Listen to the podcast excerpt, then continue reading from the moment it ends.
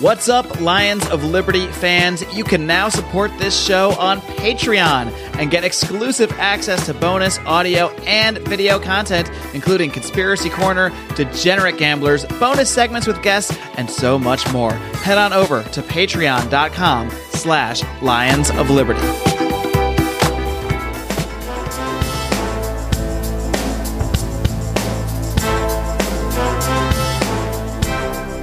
Welcome to Felony Friday, a presentation of the Lions of Liberty podcast. Here is your host, John Odermatt. Felons, friends, and freedom lovers, welcome back to another edition of Felony Friday, a weekly show right here on the Lions of Liberty podcast. Of course, for new listeners, Felony Friday is the only show that focuses every single week on exposing injustice in this nation's broken criminal justice system. And this is one of three other shows that we have here on Lions of Liberty. We have a show every Monday hosted by Marc Clair. It's our longest running program, our flagship program, where Marc interviews leaders in the libertarian movement and hosts roundtable discussions. Every Wednesday, we have a show hosted by Brian McWilliams. It is called Electric Liberty Land, and it is your weekly shot of culture, comedy, and liberty. And sandwiched between those shows, every Tuesday, we have our newest show. Actually, it's now every Tuesday and Thursday for the next couple weeks. It's called Candidates of Liberty, where we interview libertarian candidates running for office. And we've gotten a lot of great feedback from that show for a limited time with those two shows, the flagship program, ELL, and two Candidates of Liberty episodes, along with Felony Friday. We have a five day a week podcast. So you don't want to miss a single one of these episodes. Make sure to subscribe on Apple Podcasts, Google Podcasts, Stitcher, Overcast, tune in just yell at your Alexa, play Lions of Liberty. However you listen to your podcast, be sure to subscribe so they are delivered to your phone every single Monday, Tuesday, Wednesday, Thursday, and Friday for this limited time when we have this five day per week podcast. That's all I got, guys. Actually, wait, hold on. One more note. I want to talk about a uh, partnership we have where you've heard about on our other our show. You've heard it advertised on our other show, but I want to talk about ammo.com. Now we have a deal that we that ammo.com is offering Lions of Liberty listeners. I know that the guys at ammo.com are fans of this show. They are libertarians and they want to reach out to our audience. They want to give our audience a special deal.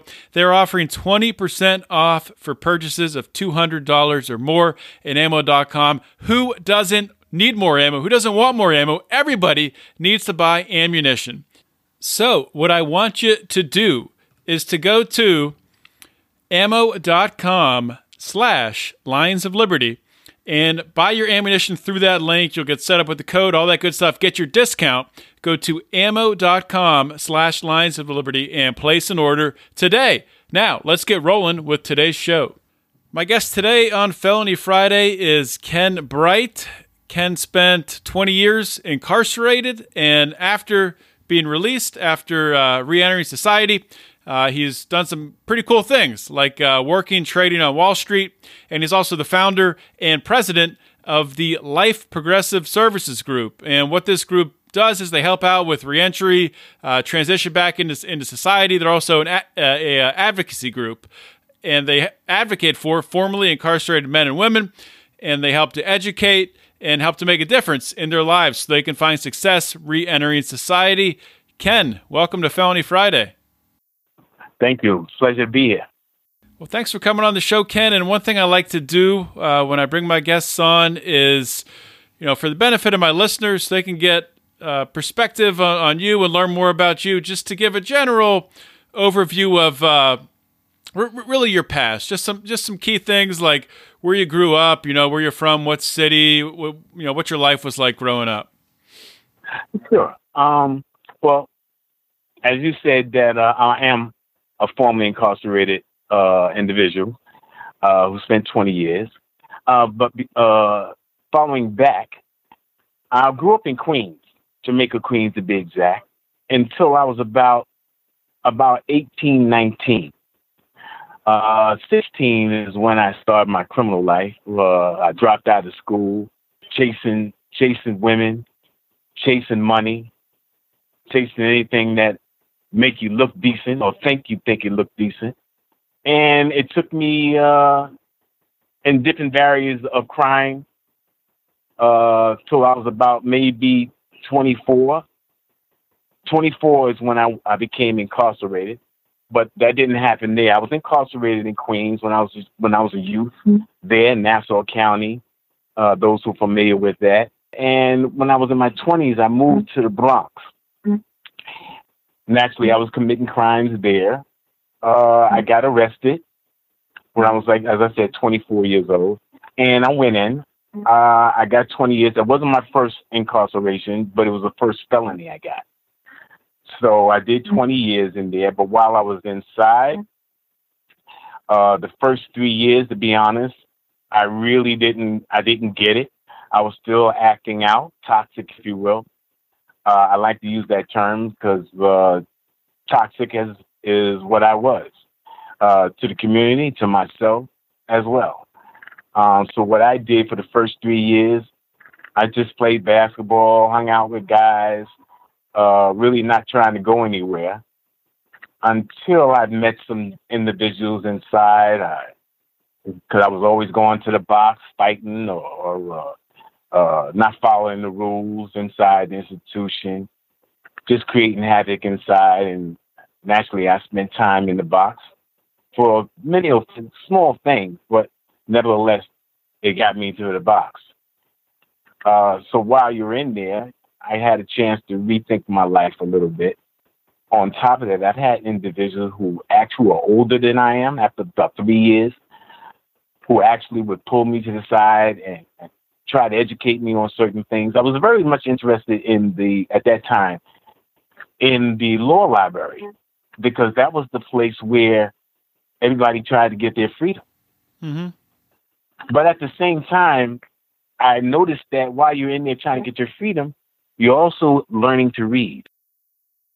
You're being forced to learn to read when you're trying to uh, uh, deal with your case uh, because you have to know certain things about the law. You have to know how to uh, search law books, search for the for the newest cases, uh, the cases that were uh, precedent, if you will. So you you had a, it, it was a place not only just to, to to try to learn your case, but you learn a lot about the law in general, and you learn how uh, decisions are made. So it, it was an education for me at that beginning point. But in society, uh, uh, when I came into population, as I said, you mingle with individuals. And I started mingling with guys who were basically who did more time than I had, who'd been in there maybe 10, 15 years long before I even came to jail. But I learned a lot of things from them. And I always wondered why these individuals didn't go home. And they was always sending people home who did one, two, three years, but didn't learn anything. This is this is this is I found very very critical.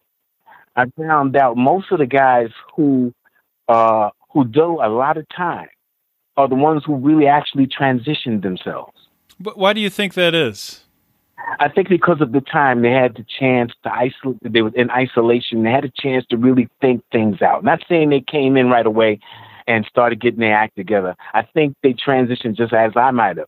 The first couple of years, you know, they didn't take it serious, you know. Uh, but as time go on, you do enough time, you're in that cell. You know, you have a chance to face your demons you have a chance to to really uh, refocus your life and and and uh, assess yourself, to use that term. Mm-hmm.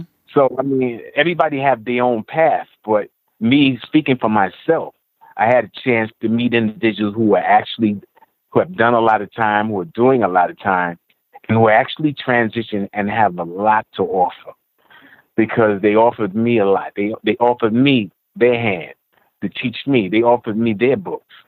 They offered me their information. They shared their life, their life story. And that actually, actually therapeutically helped me. So this is a, that's a, it's an interesting concept, and I'm just kind of curious. Uh-huh. So you say the, the longer people are are in, you know, they get a lot of time to reflect on their past and their mistakes, on where they want to go with their life. hopefully once they do get out. So you served 20 years. Is, Yes. is there a, a time during that sentence where you can point back and say, you know what, at year 11, I was ready to go back into society, or year eight, or year 15, whatever it be?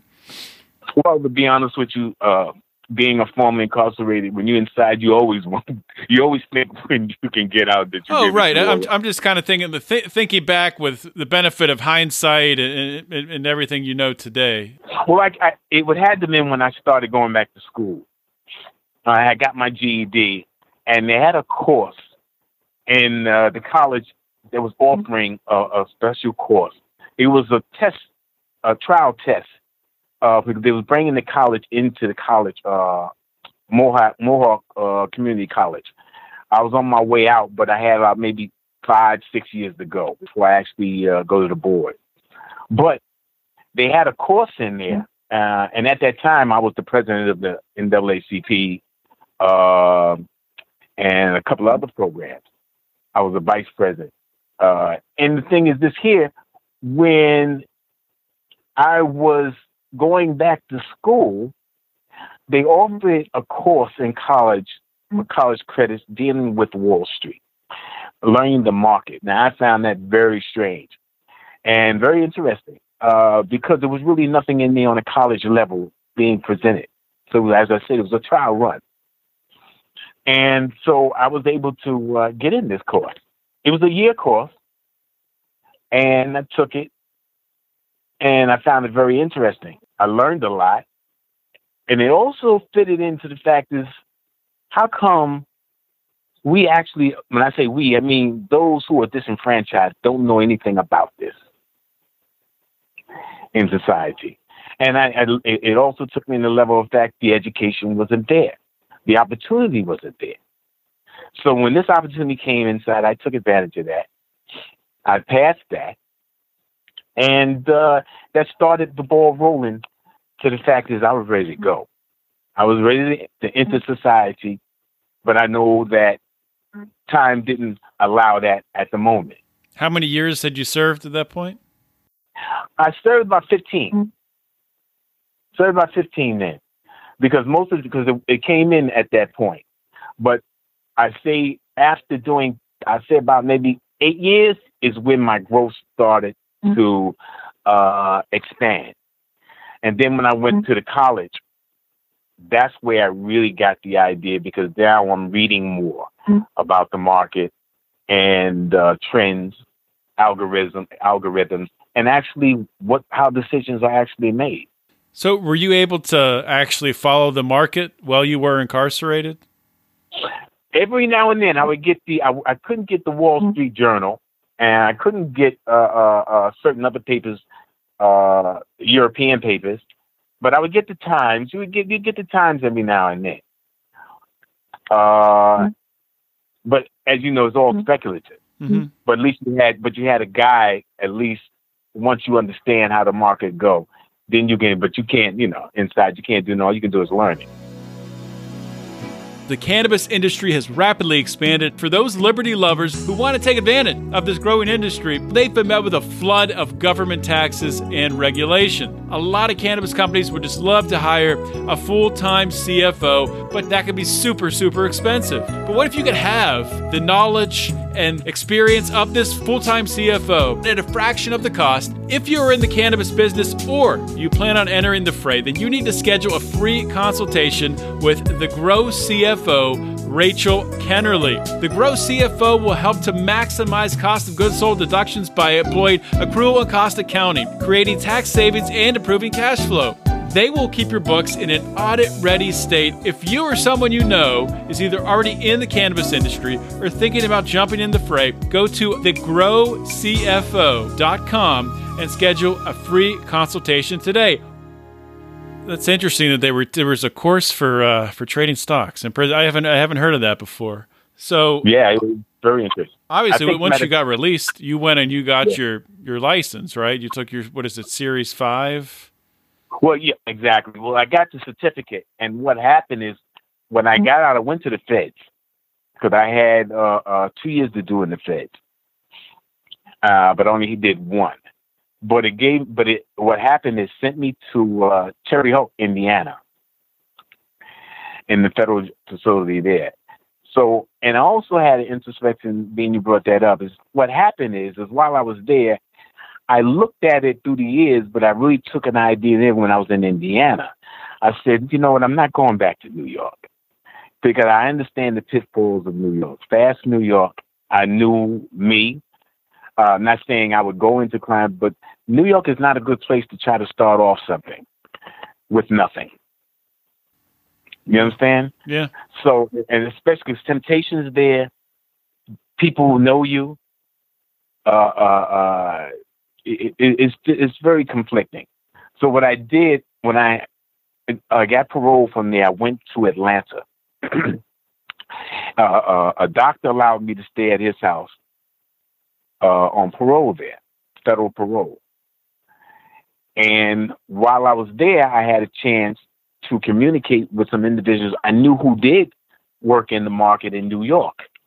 And they were told me that there was going to be a Series 5 test being taken.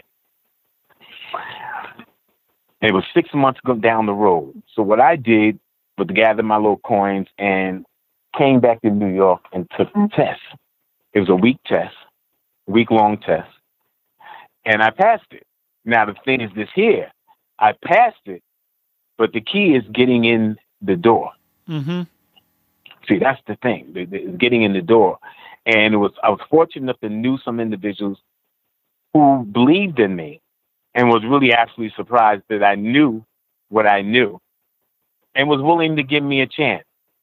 Even though I knew they need they needed a minority also on their in their firm. so so they were so but they were able to look past your your felony on your record, right? It, exactly. And and the reason why is because the bottom line is if you can do the work, that's the thing. If you can do the work, that's all they want. Mm-hmm. If you can do, if you can, if you can help them make money, that's what they want. If you can be in compliance with their firm and don't cause any trouble, they'll work with you. That would, but that's rare. It's very rare. But at the same time, I worked it three years as assistant trader, as assistant trader on the floor. I was called a point clerk, where you would gather all the information from the head trader, find out, keep an eye on the board, see, recognize the changes, and make the changes known in a split section, split second to the firm or mm-hmm. whoever's trading at that particular time. How intense is that job? It, it's very high tense. It, it, it's the errors can be uh, catastrophic it, it can be catastrophic because you can uh, you can put a wrong trade in or a wrong number, or you can hear something wrong over the phone, and then you're dealing with people's money. It's uh, it's very high tense, mm-hmm. very high tense. Um, it's, it's very.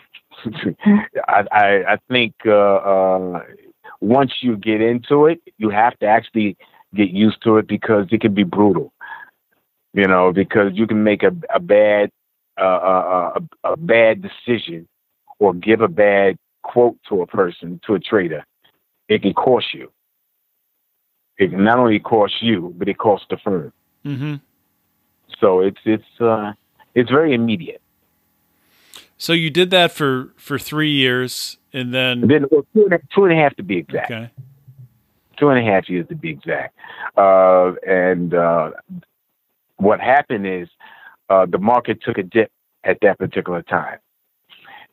And it hurt that particular firm. So naturally, I was the last hired. Naturally, I'd be the first fired. but it was it was a tremendous experience, and uh, they gave me enough uh, severance uh, for my time there. So it gave me a chance to uh, move out of there and uh, start my own program. Was this back in 2008 when the market took a dip? Was it? Correct. Okay. So, yeah, so you started, so you moved from, you know, really just having incredible success, being able to come out of prison and get into that field, which is extremely rare, I would think. And w- what motivated you to to start the Life Progressive Services Group? Well, as I said, when I was inside, uh, I studied a lot of things, and and and uh, it set me on the path of recognizing the disenfranchised of my community, meaning the African American community, or people of color. Mm-hmm. And I really started uh, studying the dynamics of that and uh, the structure of it, and seeing how it's actually designed to. Uh, uh, uh I call it the breeding ground. I, I call quiet kept. I call America the breeding ground of crime. And the reason I call it that because people are so cut off from from so many opportunities that it puts them in a place to look for other ways to survive, which is usually criminality. Mm-hmm. And I looked at that and I said, wow. And I realized my transition and what I needed, what worked for me. I figured that it, it, it has to work for some of the individuals who are coming home. Not only those who are coming home, but those who are inside as well as prevention. Those who haven't actually went down uh, the path of crime but on the verge. If you can explain uh, uh, the dynamics of what they're up against and why it's so important for education, then I think we can turn this tide. But policies have to change, and that's where advocacy comes in. Mm-hmm. But to answer your question, what made me go into it is really uh, helping people. Uh, the theme I came up in my uh, in my organization, I, I, came up when I was incarcerated because I thought about reentry when I was inside, and I came up with the idea of green thinking because I studied environmental issues when I was also in college. I studied the uh, ecology, and I had a eureka moment when I studied ecology and I looked at uh, the different forms of uh, toxic in society, whether it's uh, carbon footprints, water keepers, you name it, recycling. And then I looked at it and I said, how come nobody applies it to mental health? Because most people who are actually going or becoming incarcerated are toxic in some fashion. Mm-hmm. Whether it's, uh, whether it's through their thinking. And I looked at it and I said, they keep the difference between ecology and mindsets. They separate the two. And I understood if people are toxic, everything they basically will do will come out of that form of toxicity. So I said, if we can change the mindset of people, detox their mindset, then we can work on something. It's like it's like having a fence, an old fence that has old paint on it. You don't paint over that fence. You have to sand that fence, refine that fence for a new paint. That's the only way it'll stick better. I like that. So, what types of things would you do? What would you suggest? What does your program suggest for people to be able to actually change their mentality to remove that toxicity? Well, the first thing, assessment has to be done. There has to be assessment to find out what the person actually needs because everybody's different. Most of the situations with individuals we're dealing with, a high number, there's mental health, mental health involvement. So there's services that need to be where there's individuals who have different uh, uh, uh, psychosis, if you will, that has to be dealt with. Because you can talk to them, have workshops, that all can help. But at the same time, there might be a, a, a, a professional needed help that they need. So what we do is refer them out, first of all, to those who are capable uh, to provide professional treatment to them.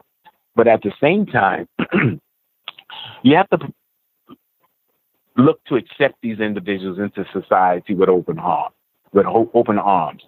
You can't be complicit when you're talking about changing a person's mindset or giving them an opportunity or to prevent them from recidivating if you're not treating them with humanity. If you're still looking at individuals who come home in a punitive uh, uh, uh, level, then you're not really giving them an opportunity. And the thing about it, they'll recognize that right away. So what we do in our program, we provide a workshop.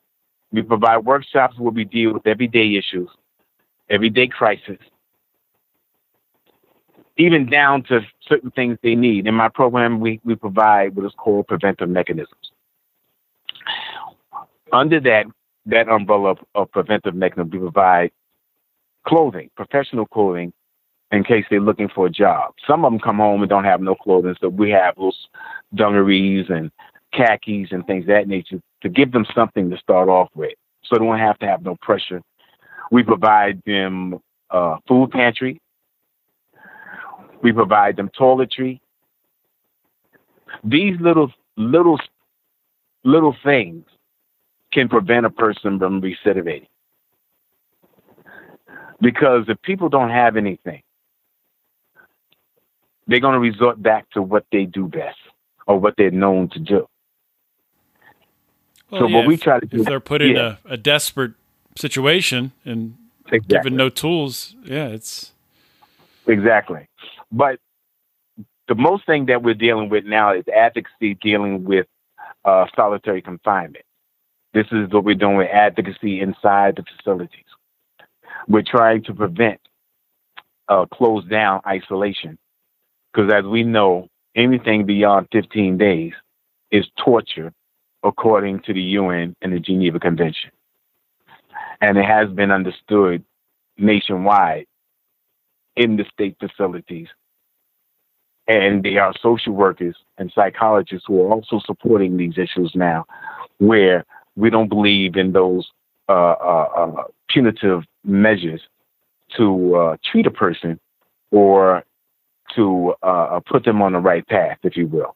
So I, I would think with with that, um, your group is nationwide, right? And a lot of that would probably be at the state level, right? You're not, that's not going to be dictated at the federal level, right? Well, I'm in the state level. Okay. I'm I'm located. I'm in New York, so uh, uh, Westchester to be exact. Uh, so, but yeah, but the issues uh, is is nationwide. Mm-hmm. But we're focused here in the, uh, New York, uh, in the New York State region, okay. dealing with uh, isolation and halt. So, what what, what types of uh, what types of ad- advocacy do you do, or what what are you able to do to to affect change in that area? Well, we're pressuring uh, our Senate and legislators uh, for a campaign for alternatives to isolation confinement, isolated confinement, and halt with this solitary confinement.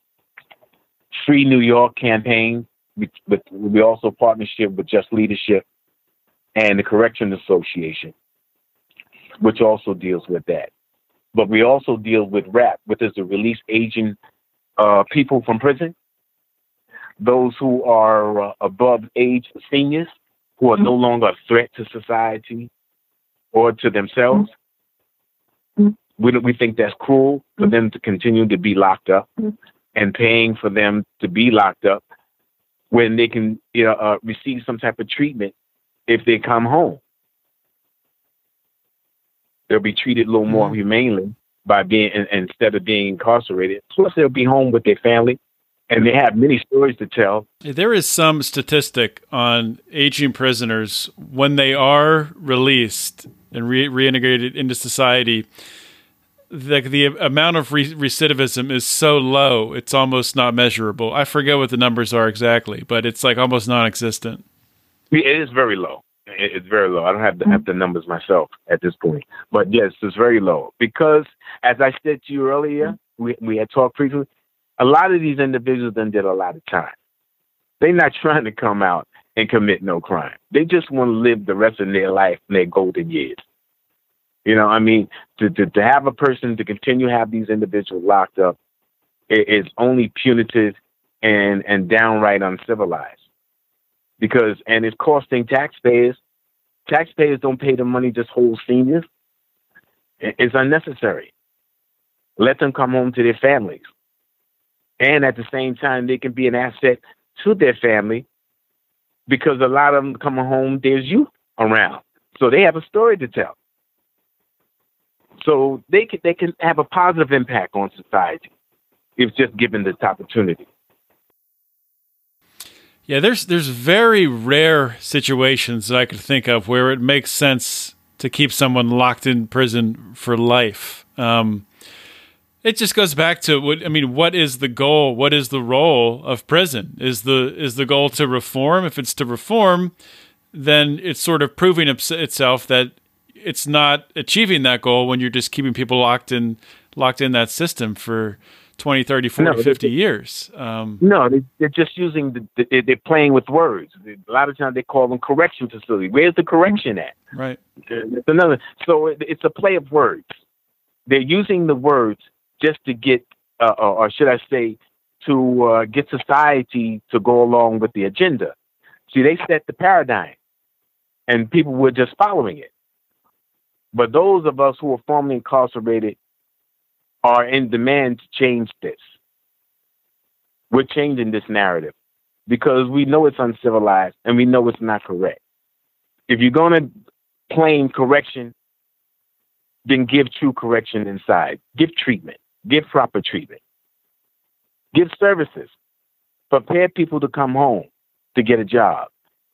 To send a person, to have a person locked up 10, 15 years without any type of service, and you're not getting true mental service, most of them they're in isolation. So now they're in isolation. Many of them are becoming insane from being locked up, tortured. Mm-hmm. And then you want to let them out into society with maybe $40 and just the clothes on their back. Yeah, it, it really, I mean, talk about that specific thing right there, how the, the prison system is really abusing these people, torturing torturing uh, incarcerated individuals to the point that they're they're not mentally stable. When they come out, they're creating a public a public safety issue for trauma. For they're people. creating it's, trauma. They're mm-hmm. creating trauma in society, and and it's not cor- it's not correct for citizens, taxpayers, to be traumatized. It's unnecessary. But they play on that traumatization through media, and everything else. And at the same time, I want to tell you, they'll let individuals out who might have did two, three, four years without any type of service. But those who've been inside 10, 15, 20 years and actually did their homework and changed their and transitioned their lives, they will never see the street. So, so let me so ask you something. You, you, you mentioned before that uh, you know it was people in prison, um, you know, older people who who had uh, really experienced and you know had had knowledge and sort of mentored you and, and pulled you aside, and so it's sort of helped to you know, turn change your mindset. Um, what what do you think can be done either from organizations like like uh, like yours or from the system itself if, if we could change it? What can be done to to speed up that process to uh, to to get people, you know, getting that mindset change earlier? It's the matter of getting our senators and our legislators getting the bills that we have out now signed and brought to the and brought to the to the fore where they become passed. And at the same time, continue to allow because now they are starting to allow those who are formerly incarcerated and became successful to enter the facilities now to do certain workshops and discuss issues. So it's it's it's changing. Uh, as we know, things don't change, you know, overnight, but it's changing. So the most important thing is having us at the table, those who are formerly incarcerated at the table. You can't discuss reentry without having us at the table. Mm-hmm. It's impossible. For the simple fact is, we know what works. We actually lived it. Absolutely. Um, so uh, before I let you go, I want you to tell my audience number one where they can learn more about your group, but also, you know, I, I don't know how, how, you get funding or how that works. If you take donations, things like that, um, volunteering, things like that. How can people help you? Well, um, first of all, my organization is Life Progressive Services Group. We are located at 47 South Fifth Avenue, Mount Vernon, New York. You can Google me, Ken Bright, or you can Google Life Progressive Service Group or LPS Group. I am on Facebook. I'm Ken Bright. Uh, I'm on Twitter. I'm also on Instagram as the, the LPS Group Inc. I'm on PayPal, the LPS Group Inc. Uh, and anyways, Ken Bright, you can find. And can I mean, so does your group accept donations? How, how does funding work? Yeah. Do you, yeah, you you can uh, if funding is uh, available, you can send it to the LPS group on PayPal. We don't have a website yet, but you can send uh, checks, money orders to 47 South Fifth Avenue, Mount Vernon, New York, uh, in care of Life Progressive Services Group. Okay, very cool. And just just one more thing before I let you go here, Ken. Um, just if there's anyone out there listening who if they have if they maybe a family member or a friend a loved one who is getting out of prison soon or is hopefully getting out of prison soon what what advice would you give to the families out there uh, to be able to help that individual reintegrate in, into society successfully? Embrace them have patience with them. Embrace them and have patience with them have tried to provide the services that they need. A lot of times they won't ask because a lot of times they want to be independent. If there's any organizations in that community, provide a food pantry to them, provide clothing for them, provide transportation for them. Uh, in different states in New York, Metro cards uh, are used in order for them to travel. Metro cards are very important for them to move around. Many times they have to go see their parole officer but don't have no money. So if they don't have no money to get a Metro card, they don't make it to see their parole officer. That's a form of recidivism. Okay, well, that is good advice, Ken. And I just want to thank you for sharing your wisdom today and also all the work you're doing. Um, you know, I think it's, as you were saying before, people who incarcerated individuals who have been through the system are the ones who can really fix the system. And I'm, I believe that wholeheartedly. So thank you for all those, you do. Yes, those who are closest to the problem are closer to the solution. Thank you for your, thank you for having me on. All righty, thank you. All right. All right, guys. Hopefully, you enjoyed today's show with Ken Bright, um, another guy. And I've had a, a couple of these guests on, especially in the past, I'd say, I don't know, 10, 20 episodes people who have experienced the criminal justice system and who are working to change things based on their own experience. I think this is the path forward. This is how the future is going to be written and the system is going to be saved. I myself, of course, I do not have experience, thankfully, within the criminal justice system. Of course, I have friends and family who have, unfortunately, experienced injustice at the hands of our broken criminal justice system. That is one of the major reasons why I started the show. That's why I'm interviewing people like Ken Bright and giving him the chance to share his story with y'all. So I appreciate Ken coming on the show, sharing his story. I appreciate everything that he is doing to change the criminal justice system. And I appreciate you guys for listening. You know, I see the, the numbers for Felony Friday. I see the numbers overall for Lions of Liberty. We are trending up. That is a great thing. We have good things in store for the future. We're going to be doing some more advertising on other libertarian podcasts to try to grow our numbers. Our pride, our supporter group our Patreon supporter group, the Lions of Liberty Pride, which you can join by going to patreon.com slash Lions of Liberty. It's growing every month. It's growing and growing and growing. So good stuff is happening with the Lions of Liberty. Currently, we're doing five shows per week, which is unbelievable. It's probably not sustainable, and it's definitely going to stop at the election. This is just temporary with those candidates of liberty shows. But we thank, I just want to thank you guys for your support. Thank you to all of you who have joined the Lions of Liberty Pride. Thank you to all of you who are going to join the Lions of Liberty Pride because I just know it in the next today, tomorrow, the next day, we always get we get people joining every single day. So thank you in advance for deciding to give us 5 or 10 or 15 or $25 per month. You're going to enjoy the bonus content that we create. Every week we have recurring shows right now, Degenerate Gamblers being one, where really don't let the title scare you if you're not into sports or gambling. It's really just us, you know, talking shit, talking some liberty, telling some old stories, having a good time. Myself, Brian McWilliams, and Rico. It's a great show, one of my favorite ones to record. Then we also have Conspiracy Corner that is the show where we dig into crazy conspiracies. It's a great time, one of our favorite shows within the Pride. Plus, we have bonus content. I had some bonus content from my friend Remzo, who I had on at Felony Friday last week. We talked about Kanye West and some other crazy things. So we do all these different things in the Lions of Liberty Pride. Just for that extra $5 per month, you get access to all of that. The more that you give us, the more access you get. And we appreciate every single dollar that you guys give us. Join us, help us go to patreon.com slash lions of liberty. That's all i got. I'm a busy man right now. As most of you know i manage Dale Kerns' campaign uh, in my free time which is very limited right now. Dale Kerns is running for u.s senate in pennsylvania. A lot of stuff going on right now. Exciting day tomorrow. He'll be in pittsburgh. I'll be traveling around with him. So as i record this on a thursday night of course i'm talking about friday which is when you'll be listening to this show. So thank you guys so much for listening. Thank you for your support. This is John Odermatt signing off. Always remember to keep your head up and the fires of liberty burning.